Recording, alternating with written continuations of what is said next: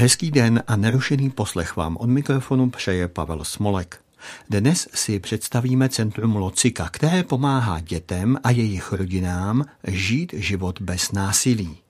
Zakladatelkou a ředitelkou tohoto centra je Petra Vinčová, se kterou budeme hovořit nejen o násilí v rodinách, ale i o zvyšujícím se počtu dětí a mladistvých, kteří se buď sebe poškozují nebo spáchají sebevraždu. Paní ředitelko, vítejte na proglasu. Dobrý den.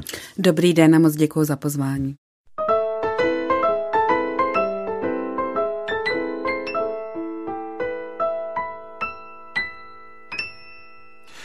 Proč jste založila Centrum Locika? Eh, to je moc dobrá otázka. Já jsem vlastně Centrum Locika založila před osmi lety a bylo to na základě mých dlouholetých zkušeností, kdy jsem s dětmi, které doma zažívaly násilí, pracovala v utajeném asilovém domě, který byl primárně určen obětem domácího násilí. A vlastně pracovala jsem s těmi dětmi téměř 15 let a ukazovalo se, že tento typ pomoci má své limity a že vlastně děti, oběti násilí v rodinách je takové tabu v české společnosti a že potřebují potřebují specializovanou pomoc zaměřenou primárně na ně. Jak moc časté je násilí v rodinách? Kolika procent dětí se asi týká? Tady vás bohužel nepotěším, to téma je mnohem častější, než bychom si mysleli. My v oficiálních statistikách máme zachycený pouze vrcholek ledovce eh, a z výzkumu, které se ptají například dospělých, jak zažívali násilí ve svém dětství, tak víme, že nějakou formu závažného násilí zažívá 18% dětí a 22% eh, českých dětí jsou svědky násilí mezi rodiči, což víme, že na jejich vývoj má úplně obdobný podobný eh, negativní vliv, jako když to násilí zažívají sami.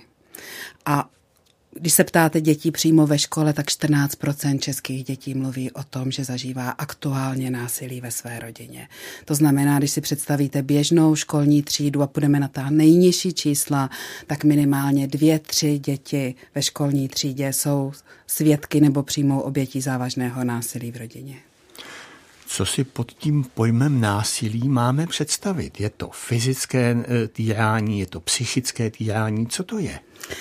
Já moc děkuji za tu otázku, protože eh, když si dobře neřekneme, co to násilí je a nebudeme o něm mluvit, tak nebudeme umět ani včas násilí rozeznat a těm dětem včas pomoci. Eh, násilí může mít mnoho podob a vlastně je to čin, eh, velmi často vědomý čin, kdy druhému způsobíme bolest nebo ponížení, abychom ho donutili jednat podle naší vůle. To je taková základní definice, která zároveň je nadějná v tom, že umožňuje eh, to, že můžeme naše chování změnit a že vlastně svých cílů můžeme dosahovat jiným způsobem, než že budeme ubližovat bližním. Ale když se nad tím zamyslíme ještě více, tak třeba tahle definice obsahuje i fyzické tresty nebo psychické tresty vůči dětem, protože my jim velmi často způsobíme bolest nebo ponížení proto, aby se chovali tak, jak my chceme. A dneska už na základě celé řady výzkumů víme, že tohle není vlastně pro děti výhodný výchovný styl, že pokud z nich chceme vychovat slušné, úspěšné mladé lidi, tak existují už lepší výchovné strategie, jak je vlastně životem vést, aby z nich vyrostly právě zdraví, mladí, úspěšní lidé. A ono to násilí má bohužel základ v rodině. Existuje něco, čemu se říká transgenerační přenos násilí. To znamená, že velmi často děti, které zažívají násilí ve své rodině, ať v podobě svědectví nebo přímo je páchané na nich, tak se podobných věcí potom dopouštějí nejenom ve svém partnerském vztahu vůči svým dětem, ale například i na svých rodičích, když ti se zestárnou. Jo. Takže vlastně násilí v rodinách je takový fenomén, který zasahuje rodinu jako celek a my zároveň víme, že velmi jako snižuje třeba i schopnost potom eh, dospělých se uplatnit ve svém profesním životě, mít, eh, mít lásky plné, naplňující vztahy, takže vlastně ovlivňuje společnost jako celek. Proto nám přijde strašně důležité se tomuhle tématu věnovat a začínat od těch nejzranitelnějších, což jsou děti, které si sami nemůžou pomoci a zároveň jsou velkou nadějí na to, že by vlastně vztahy v budoucnu mohly ve společnosti fungovat jinak. Znamená to tedy, že násilníky v tom eh, širokém slova smyslu, jak jsme si ho teď definovali, nebo jak vy jste ho definovala, mohou být muži nebo i ženy. Určitě. A zvlášť ve vztahu k dětem to bývá velmi vyrovnané. A my raději používáme slovo člověk, který se dopouští násilí, protože to násilník je takové paušalizující a vlastně potíže se svým chováním, potíže v blízkých vztazích, které člověk řeší potom násilím, ať třeba vůči dítěti nebo vůči partnerovi, eh, má velmi jako široká škála lidí. A dobrá zpráva je, že to chování lze poměrně jednoduše změnit, pokud si člověk řekne o nějakou formu pomoci nebo si uvědomí, že to není v pořádku a chce to změnit. A chtějí to lidé změnit? České republice zatím bohužel velmi málo, ale lepší se to. Ono to souvisí i s tím, že vlastně v Čechách je poměrně vysoká tolerance k násilí v blízkých vztazích. Vlastně jsme si dělali takové regresivní analýzy různých výzkumů o ohrožených rodinách a z toho vyplynul zajímavý fakt, že v Čechách máme vysokou toleranci jak k alkoholu, tak k násilí v blízkých vztazích, což je poněkud jako eh, pro děti neúplně vhodná kombinace toho, v jakém prostředí potom vyrůstají. Protože když je někdo pod vlivem alkoholu, tak se spíš dopustí něčeho, čeho potom třeba, když je střízlivý, lituje. Ano, a alkohol odbržďuje chování, nikdy není příčinou toho, ale může ty věci velmi akcelerovat. Kdo se na vás může obrátit s žádostí o pomoc? Děti nebo jeden z rodičů a jakým způsobem? Určitě na Centrum Locika je možné se obrátit jak telefonicky, mailem, eh, nebo máme třeba například pro děti i četové poradenství, eh, kde můžou děti anonymně na stránkách www.dětstvíbeznásilí.cz četovat s našimi specialisty a zorientovat se v tom, co se v rodině děje, jaká je například možnost nějaké citlivé pomoci, ale mohou se eh, obzvlášť pomocí toho mailu nebo telefonu na nás obrátit i rodiče, kteří třeba své chování chtějí změnit a my s nimi tu situaci základně zmapujeme, případně je pozveme k nějaké osobní konzultaci, ale potom Centrum Locika, a to je většinou na žádost třeba orgánu sociálně právní ochrany dětí nebo policie nebo státního zastupitelství, pomáhá i dětem, které už jsou opravdu obětí závažného násilí v rodině a kde je potřeba součinnost všech těchto orgánů, tak jak jsem o nich mluvila. V této souvislosti mě napadá otázka, jak časté jsou jaksi dotazy dospělých lidí, jestli třeba nepáchají nějaké násilí směrem ke svým dětem, nebo co je častější, že se na vás obrací děti nebo dospělí? Eh, bohužel úplně nejčastější je, že se na nás obrací dospělí, kteří chtějí změnit chování toho druhého rodiče. Pokud zavolá rodič s tím, že chce změnit svoje chování, tak my vlastně v Locice zajásáme a umíme mu velmi dobře pomoci. Ale velmi často se na nás obrací rodiče v období například rozvodu nebo rozchodu, nebo neplně vhodně třeba nastavené střídavé péče z jejich pohledu a snaží se vlastně toho druhého rodiče obvinit například stýrání nebo zneužívání toho dítěte, aby dosáhli svého, což je vlastně nějaká forma násilí na tom dítěti a samozřejmě takové děti jsou velmi ohrožené ale velmi často tím konfliktem v rodině. Eh, pro tyto rodiny existují jiná specializovaná centra, kam je odesíláme a my se vlastně specializujeme na práci s rodinami, které to násilí chtějí řešit, eh, nebo případně pomáháme dětem, které jsou obětí násilí ze strany těch rodičů, tak aby mohly vyrůstat v bezpečném prostředí. Jakými způsoby můžete pomoci, protože jestliže to ohrožující prostředí je u nich doma, tak jakým způsobem se jim dá pomoci? To říkáte velmi dobře. To je vlastně podstatou toho, proč násilí v rodinách je tak ničivé, protože ty děti přichází o základní pocit bezpečí, něco, z čeho vlastně rostou, je to jejich základní vývojová potřeba. A bohužel v České republice zatím není úplně dobře nastavený systém pomoci těmto dětem. Vlastně jejich ochrana spadá pod pět ministerstev, která spolu velmi obtížně komunikují. A tak se děje velmi často to, že například do centra Locika se dítě dostane až půl roku poté, co je třeba situace řešená policií nebo ospodem. Když se ten problém začne řešit, tak děti mluví eh, třeba s 29 lidmi na 15 15 různých místech. Takže ta pomoc je velmi pro ty děti náročná, obtížná, i proto máme například ten chat, který pomáhá tomu dítěti hledat individuální řešení. A my samozřejmě v Locice jsme se s tímto stavem nechtěli smířit, takže jsme se podívali i do zahraničí a inspirovali jsme se metodikou eh, center, která úzce multioborově spolupracují eh, vlastně v, pro, v rámci projektu Bezpečné místo. Teď jsme na podzim spustili první dětské advokační centrum v České republice, které nedělá nic jiného, než vytváří multioborový tým, který pomáhá tomu dítěti, schází se na jednom místě a všichni odborníci vlastně přichází za dítětem do lociky místo, aby dítě obíhalo různé instituce, ale hlavně eh, ta pomoc se tomu dítěti dostává daleko rychleji, citlivěji a je plně v jeho zájmu. A jsme moc rádi, že máme podporu důležitých ministerstev v tom vlastně tuhle metodiku rozšiřovat dál, tak aby dětství bez násilí už nebyla jenom proklamace, ale bylo to skutečné právo dětí a dařilo se jim ho dosáhnout citlivým způsobem, tak aby mohli dál vyrůstat v rodinách, ale rodina dostala odbornou pomoc včas a citlivým způsobem.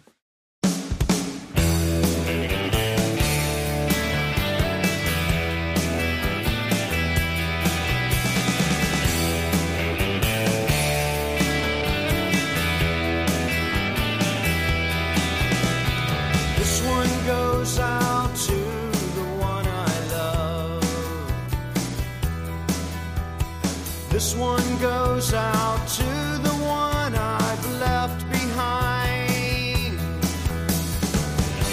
A simple prop to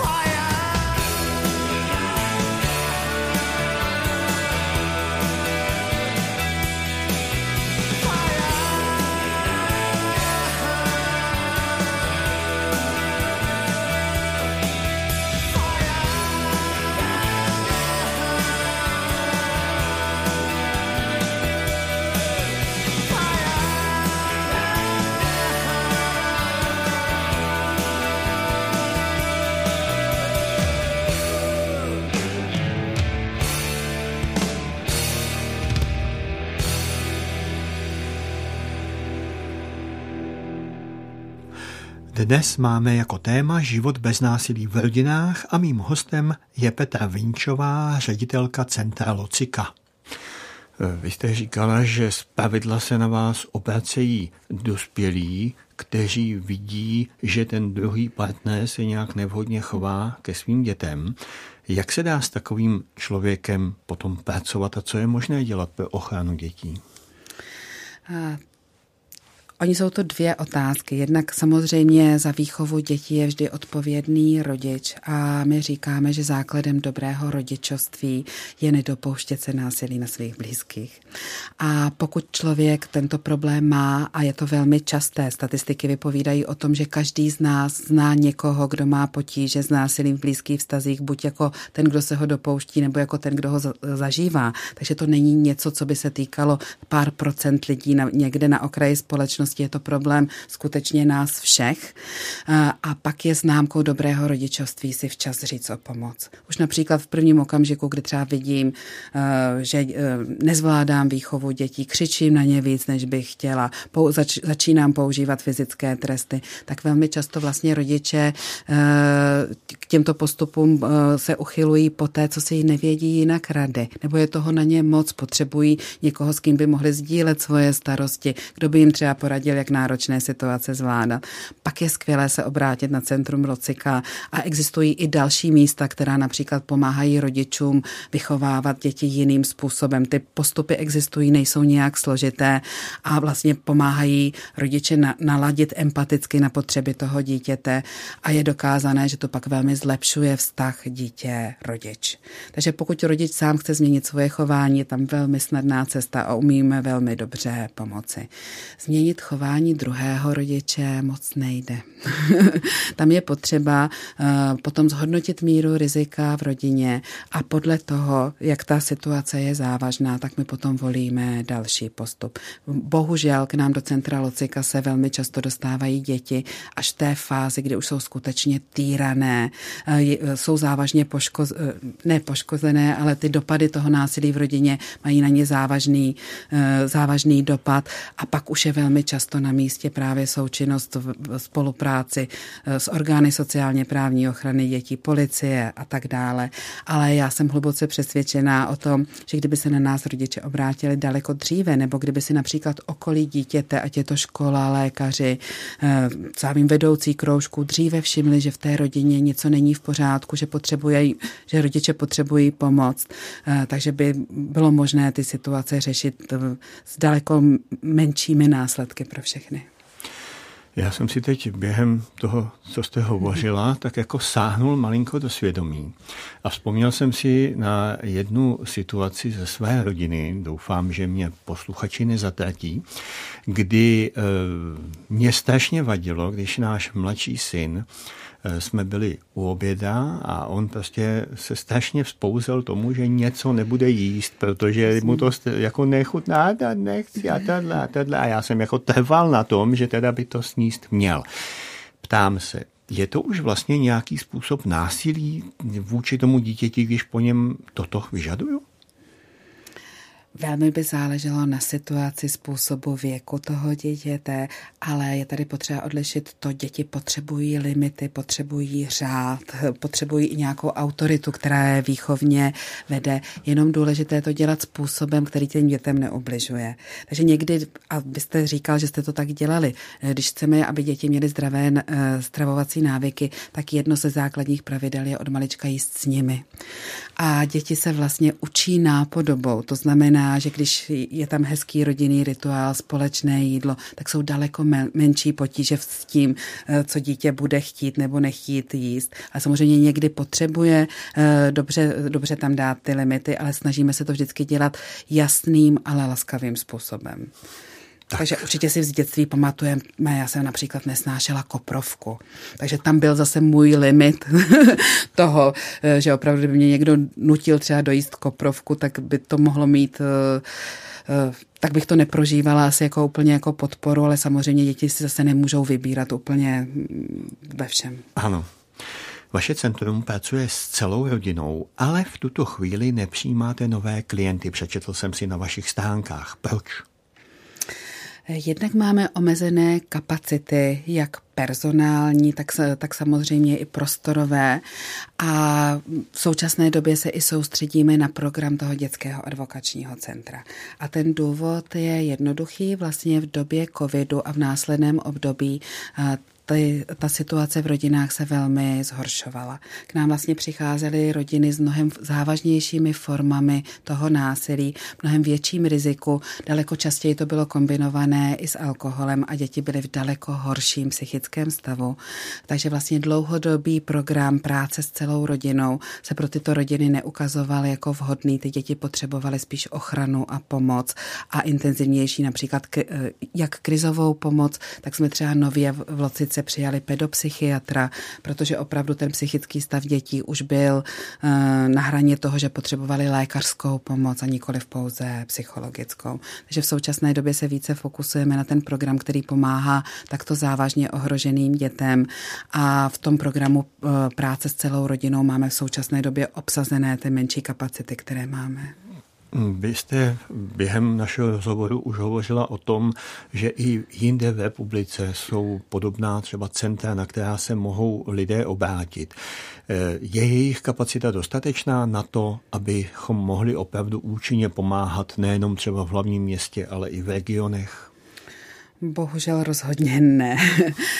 My doufáme a ta jednání, která vedeme z ministerství, zatím vypadají velmi nadějně, že by v blízké době mohla začít platit novelizace zákona, který by umožnil hladký vznik takových center v krajích, eh, tak aby odborná pomoc pro děti a rodiny byla dobře dostupná jak místně, tak časově. V současné době jsou dlouhé objednací lhuty, vlastně naplněnou kapacitu služeb má nejenom Locika, ale i další odborné služby a existují kraje a místa, kde vlastně se dostat k odborné pomoci je velmi náročné, ne nemožné. Vy jste zmínila vaše četovací centrum pro děti. Znamená to, že třeba to mohou využít eh, děti odkudkoliv? Z celé republiky. Ano, stejně tak jako naší třeba například poradenskou linku nebo mailo, mailové poradenství. I vlastně Čet pro děti, specializovaný čet, vznikl v době covidu právě z těchto důvodů. My jsme ho původně spouštěli pouze pro naše klienty, které jsme měli v péči, ale pak jsme zjistili, že vlastně o té situaci doma s náma potřebují mluvit děti z celé republiky a v současné době to opravdu funguje celorepublikově. Eh, vy pracujete i na poli prevence a vzdělávání. Co nám můžete říci o této svojí činnosti? Eh, a znovu to byl covid, který nám vlastně jako umožnil daleko více fungovat v této oblasti. Eh, my vlastně covidu se stalo to, že téma lociky, které do té doby bylo okrajové a týkalo se jenom menší části rodin, se stalo společenským tématem. A to bylo téma úzkosti, bezmoci, e, nějakého traumatu a e, vlastně na, naše infografiky, které pomáhají lidem zvládat náročné situace, ať sami ze sebou, se svými dětmi, e, jsou velmi sdílené a troufnu si říct, že pomáhají celé řadě jak profesionálů, tak ale i rodičů, i dětí dobře zvládat náročné situace, které v současné době ve společnosti jsou. Nedávno jsme dokonce, a to jsme byli velmi rádi, to dostali cenu Eduína, kde nás právě vlastně ocenili školští profesionálové za pomoc, kterou Centrum Locika poskytovalo školám v uplynulém období, ale ozývají se nám například i záchranáři, hasiči, psychologové z různých oblastí, že mají těmi našimi infografikami vylepené školy, že to je velmi pomo- nápomocné při řešení jak odborných situací, tak situací doma. Eh, máme je v současné době vlastně přeložené i do ukrajinského jazyka a například si oni napsali i kolegové ze zámoří, že vlastně ty infografiky jsme překládali teď i do angličtiny, tak aby byly užitečné i v zahraničí. A kromě toho uh, jsme v době covidu spustili program pro školy, který se jmenuje Škola jako místo bezpečí. A vlastně pandemie ukázala, jak škola je důležité místo pro děti, protože celá řada dětí, tak jak vlastně dva roky zůstala uzavřená v domácím prostředí, tak pro ty děti, kde to domov není podpůrné místo, kde vyrůstají v toxickém prostředí, tak to bylo devastující. A i ško- poté, když se vrátili do škol, tak vlastně školy sami se na nás obracely, eh, jak mají zacházet s dětmi, u kterých se projevovaly závažné příznaky traumatu nebo náročného chování a děti, kterých předtím bylo míň a ty projevy nebyly tak intenzivní, tak tyto situace teď ve školách velmi často eskalovaly. Takže jsme s pomocí nadací České spořitelny spustili program, který se jmenuje Škola jako místo bezpečí a pomoci, kde podporujeme učitele v tom, tom, jak vlastně vytvářet na školách trauma informované prostředí, jak dobře včas rozeznávat děti, které potřebují odbornou pomoc. A vychováváme na těch školách specialisty, které, kteří jsou potom dále napojeni nejenom na lociku, ale i na další organizace a umí vlastně tím dětem včas prostředkovat odbornou pomoc. thank you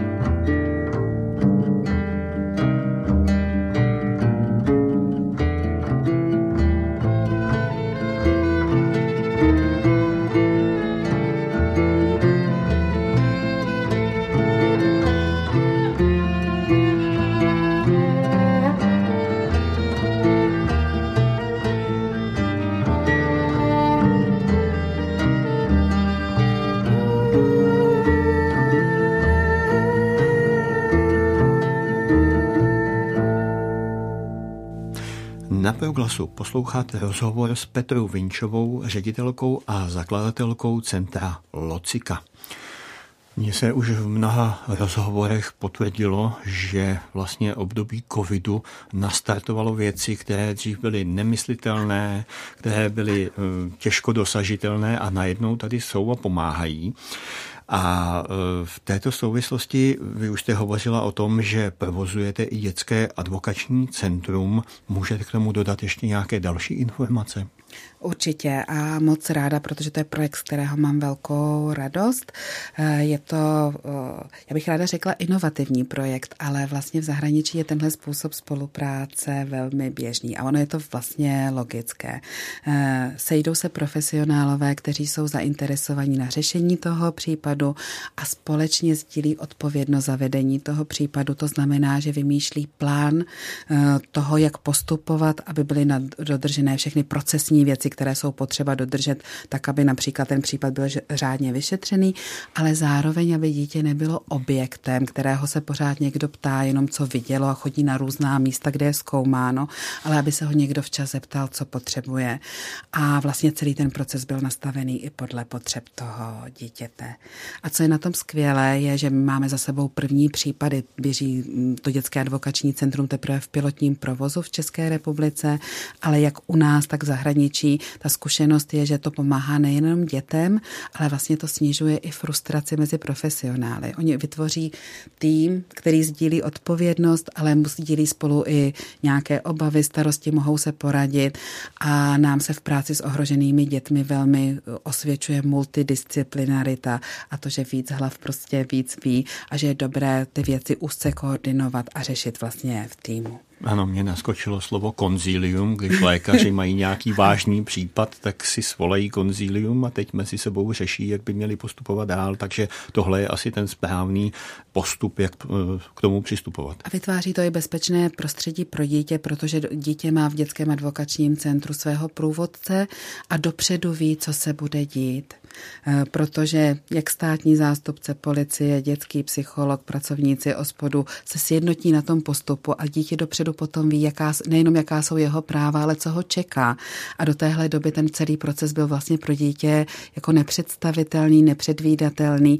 A my víme, že když dítě dostane včas informace, eh, včas, nejenom když se dostane včas k pomoci, ale včas dostane informace a je aktivním účastníkem toho, může to ovlivnit, co se děje, tak to snižuje riziko, že se u něj například rozvine nějaká závažná úzkost nebo posttraumatická stresová porucha. V těchto dnech končí vaše sbírka Srdeční záležitost, jejíž výtěžek půjde na dětské advokační centrum. Ano, a my z ní máme obrovskou radost, protože nám tam přispělo téměř 200 individuálních dárců, což a přišla nám spousta velmi milých vzkazů, jak od dětí, tak od dospělých a nám to vlastně pomůže. V současné době hledáme i další členy do našeho týmu, protože můžeme zvednout kapacitu toho dětského advokačního centra i díky této úspěšné sbírce. Takže moc děkujeme všem dárcům a ještě do konce měsíce je možné přispět. Kde a jak? Na našem webu nebo sociálních sítích jsou všechny informace. Je to přes darovací portál Darujme.cz. A vaše stánky jsou, jestli se nemýlím, centrumlocika.cz. www.centrumlocika.cz. V současné době aktuálně řešíte, jak by se děti měly zachovat, když se někdo nenávistně chová k jejich ukrajinským kamarádům. Co můžete říct o tomto programu snad? Nejenom takto my máme celý program, který se věnuje dětem, které jsou zasažené traumatem v důsledku války na Ukrajině. A oni to nejsou jenom ukrajinské děti, velmi často jsou to i české děti nebo ukrajinské děti, které už tady žijí delší dobu, ruské děti. E, vlastně myslím si, že tou válkou, která je velmi blízko, je zasažená celá společnost a my nabízíme jak dětem, ale hlavně školám vlastně pomoc e, při řešení těchto situací ve školních kolektivech. Spolupracujeme na tom velmi úzce například s divadlem Fórum, které má před, připravené skvělé divadelní představení, které pomáhá dětem vcítit se do situace vlastně dětí, které se ocitnou v cizí zemi vlastně, v cizím prostředí, mají třeba velký strach o, svý, o své blízké, mají za sebou velmi ošklivé zážitky a pomáhá těm dětem hledat způsoby, jak můžou těmto kamarádům pomoci, ale zároveň e, velmi často řešíme i situaci dětí, které nemají za sebou válečné zážitky, ale velmi rezonují s tou, s tou situací a potřebují taky intenzivnější podporu.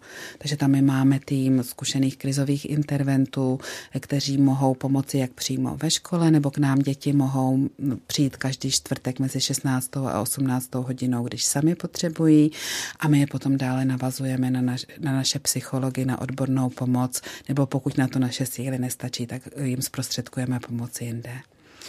Ale v této oblasti se vlastně velmi důležitá ukazuje nejenom přímo práce s dětmi, ale my podporujeme i pedagogy, tak aby měli dobré informace, podporu, protože cítíme, že v současné době jsou na ně opravdu kladené velké, velké nároky a že on, i oni potřebují nějakou podporu, stejně tak jako rodiče dětí. Na vašich stánkách se mohou také zájemci dočíst, jak si nastavit zdravé hranice na sociálních sítích. To je určeno dětem nebo i dospělým? Já myslím, že to je pro obě cílové skupiny. Eh, a platí tam to, co, co už jsem říkala na začátku, že děti se učí hlavně nápodobou. Takže pokud chceme, aby děti měly nějakou zdravou psychohygienu i v tom digitálním prostředí, učí se to primárně od rodičů a zároveň my v tom digitálním prostředí jako rodiče se máme lecos co učit učit od našich dětí. Takže i to je vlastně dobrý prostor pro nějaké společné sdílení času a komunikaci o tom, jak kdo funguje na sociálních sítích a jaké jsou tam dobré udržovat hranice. Já se teď nechci nikoho dotknout, ale nedá mi to, když chodím třeba okolo dětských hřišť a vidím tam maminku, která tam má dítě a přitom kouká do mobilu, tak mi není úplně lehko. Eh, ten svět se velmi mění. A já znovu no, tady připomenu COVID, že když jsme na začátku vstupovali do téhle etapy, já jsem si neuměla představit, že bychom poskytovali terapii například online. Dnes už je to běžná součást našich služeb, takže já spíš myslím, že s tím prostředím se potřebujeme naučit zdravě zacházet a udělat ho tak, aby podporovalo zdravé vztahy v rodině. Například, když je třeba část rodiny, zase jsme to zažívali v pandemii, kdy se lidé nemohli potkávat osobně, osobně, ale ten online svět byl vlastně způsob, jak spolu můžou být dobře, dobře v kontaktu. Problém to je v okamžiku, kdy vlastně jsme v tom online světě místo těch vztahů, ne kdy eh, se, je to jenom další způsob, jak být spolu dobře.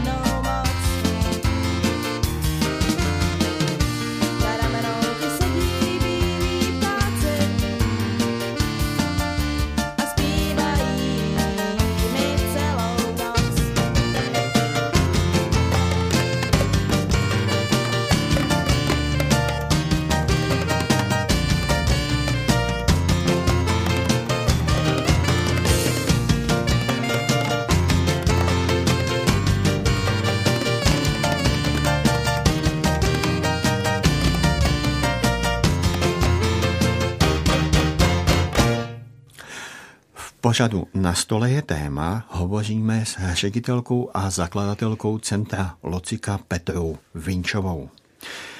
Loni na podzim jste iniciovali konferenci na téma sebevraždy a sebepoškozování u dětí a mladistvých. Co je sebevražda, to víme. Ale s termínem sebepoškozování se zas tak často nesetkáváme. Mohla byste tento termín trochu rozvést a říct, co je jeho příčinou? Vlastně Centrum Locika každý rok dělá odbornou konferenci na nějaké horké téma v oboru. A musím říct, že vlastně pro nás, pro všechny bylo smutnou zprávou, když jsme v loňském roce jako to hlavní téma identifikovali právě téma sebepoškozování a sebevražd u dětí. V odborno, mezi odborníky se vlastně hovoří o pandemii těchto jevů v současné populaci, zejména náctiletých, a také se hodně hovoří o té terminologii, abych vám neutekla z otázky. A mluví se o tom, jestli vlastně sebepoškozování je ten správný termín, protože to trošku zavání tím, jako že člověk je nějakým objektem, kterým, kde může sám sobě ublížit. Eh, to sebe je, podstatou tohohle jevu je to, že člověk vlastně sám sobě ubližuje, způsobuje si nějaké zranění A ty důvody bývají různé. Ať je to nějaké velké vnitřní napětí, to, že se ocitá v bezvýchodné situaci, není třeba v dobrém kontaktu sám ze sebou, přináší mu to nějakou okamžitou úlevu. Ale velmi často se mezi odborníky mluví i o tom, že v současné době je to i reakce eh, na společenskou situaci, na to, že eh, děti, mladí, dospělí se dobře neorientují, eh, ocitají se v nějakém vaku, kdy, si, kdy se neumí dobře rozhodnout a zároveň tam necítí žádnou perspektivu, vývoj, kam by, kam by měli a mohli směřovat, že to je vlastně nejenom jako klinický problém, vnitřní problém těch dětí, ale že to je i reakce na společenskou situaci. A nějakým způsobem to, že sobě způsobí bolest, eh, jim přináší v téhle fázi úlevu nebo nějaké jasné hranice. A je to vlastně, myslím, velmi alarmující jev nejenom v těch individuálních případech, ale i celospolečensky. To tedy znamená, že eh, trendy těchto eh, toho sebepoškozování a sebevražd u dětí a mladistvých jsou tedy stoupající. Ano, eh, já si troufnu říct, že poměrně alarmujícím způsobem v českém kontextu nemáme aktuální čísla, ale slovenští kolegové v loňském roce zaznamenali 76% nárůst pokusu o sebevraždy u dětí a mladých dospělých. A jaké závěry vaše konference přinesla? Co, jak to bylo pro ty odborníky užitečné se nad tím eh, tématem sejít? Hlavním cílem bylo vlastně odtabuizovat toto téma, začít o něm otevřeně mluvit a sdílet eh, názory a příklady dobré praxe, jak tyto situace zvládat. Eh, částí naší cílové skupiny, pro kterou byla konference určená, byly i školy. Protože samozřejmě každá takováto událost je velmi emočně náročná a to to nejenom pro to dítě, rodinu, jeho nejbližší, ale samozřejmě pro celé okolí toho dítěte. Tak ať se jedná o pokus o sebevraždu nebo v některých případech bohužel dokonaný eh, pokus o tu sebevraždu, pak potom je velmi důležité eh, pracovat i s okolím, třeba ze školní třídou, ale i s učiteli. A my jsme vlastně chtěli, aby na to odborná eh, odborná společnost byla připravená a uměla dobře reagovat. Takže e, závěrem toho bylo, e, jak si otevřít toto téma, nevyhýbat se mu a ukázat, že je tady s námi a že s ním musíme něco dělat a ukázat i možnosti pomoci. A to jak konkrétně pro děti. Celá ta naše konference je proložená konkrétními odkazy, kam se děti mohou ozvat, zavolat, kdo jim může pomoci, že v té situaci nejsou sami. Konference se jmenovala, když schází naděje a my jsme se vlastně snažili nějakou naději objevit, ukázat, že tady možno, že i když některé situace mohou vypadat beznadějně, bezvýchodně, tak ty možnosti pomoci existují. A velmi často i v tom online světě, jsou to chat například lociky, ale i například linky bezpečí nebo dětského krizového centra nebo i krizové telefony eh, na těch, eh, na těch samých adresách, ale nebo například Národní ústav duševního zdraví spustil celé stránky eh, nazvané www.sebevraždy.cz, kde je i možnost četové pomoci, je tam celá řada informací, nejenom pro rodiče, děti, ale i pro odborníky, jak v těchto případech postupovat, nebo například pedagogicko-psychologická poradna ve francouzské má připravené celé metodické materiály pro školy, jak postupovat v případech, kdy si děti ubližují nebo má učitel podezření, že by si někdo mohl ublížit, nebo skutečně už třeba došlo k dokonanému pokusu o sebevraždu. Své služby na té konferenci například eh, představuje i poradná Vigvam, která pracuje právě s rodinami, ale i se školami v případech umrtí nebo nějaké, nějaké tragédie. Mluví tam i zkušení krizoví interventi, kteří dávají základní návod, jak v těchto situacích vést například rozhovor s dítětem. Pokusím se teď eh, zastat dospělých lidí v tom, že se na ně toho v posledních letech valí docela hodně. Nemám na mysli jen onemocnění COVID-19 nebo válku na Ukrajině. Mnohé děti jsou dnes dyslektické, dysgrafické, mají ADHD, nyní se k tomu přidává sebepoškozování, tedy věci, pojmy, se kterými jsme se před 30-40 lety vůbec nesetkávali. Jak se s tím má běžný člověk vyrovnávat a jak k tomu přistupovat? Já myslím, že velmi záleží na úhlu pohledu. Když mluvím s, část, s částí třeba z rodiny, která je staršího data, tak ty to chápou tak, že ty děti ztrácí nějakou odolnost. To určitě je část té pravdy, ale zároveň i my odborně rosteme a jsme citlivější k té typologii problémů u dětí. Jo.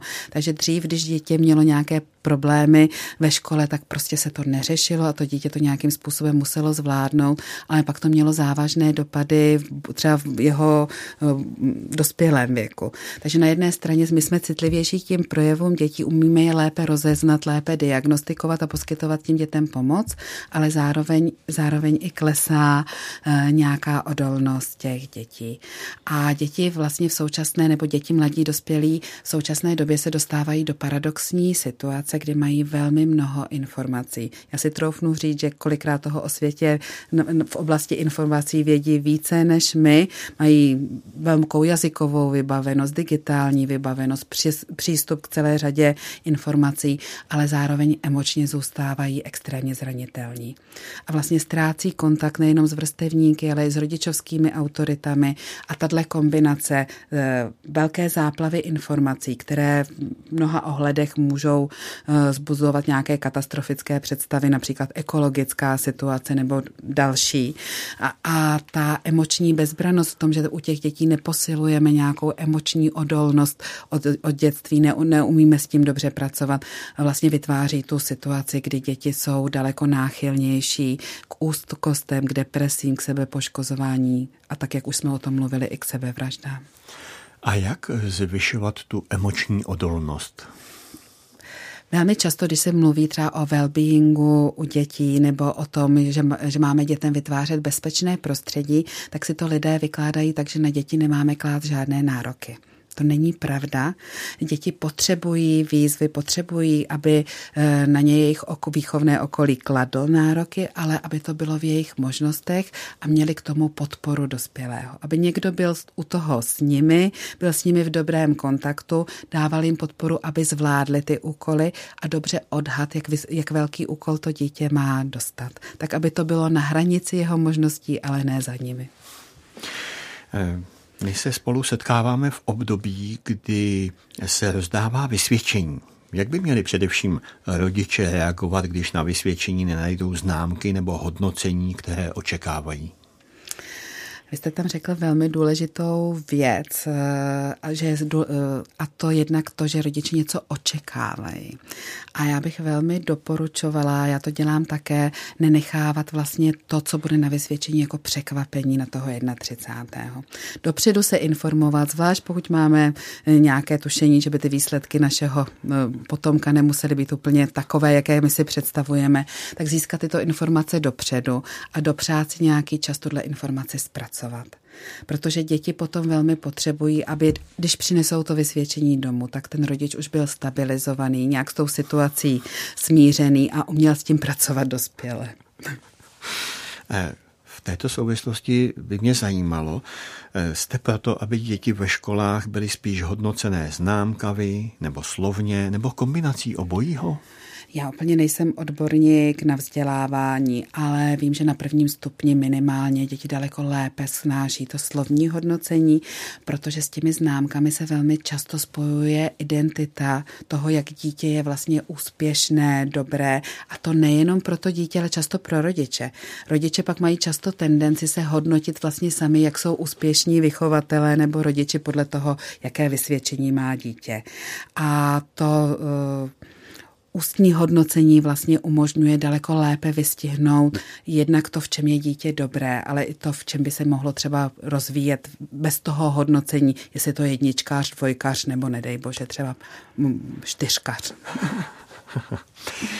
Eh, jak moc to pro některé děti může být, dovolím si použít termín, nebezpečné období v pololetí nebo na konci školního roku, když se rozdává vysvědčení? Velmi, je to velmi křehké období eh, a my si neuvědomujeme, jak moc děti stojí o naší lásku a uznání. Takže pro děti je velmi důležité to, aby nás nesklamali, i když svým chováním třeba doma to nemusí takhle velmi jednoznačně signalizovat, tak je to pro ně velmi křehké období. A když se jim ve škole nedaří, tak potřebují eh, podporu rodiče, ale ve smyslu, že rodiče zajímá, proč tomu tak je, jestli je dobře zvolená škola, jestli se dítě cítí ve škole eh, bezpečně, co dítěti jde, jak ho může rodič podpořit v tom, aby to bylo lepší.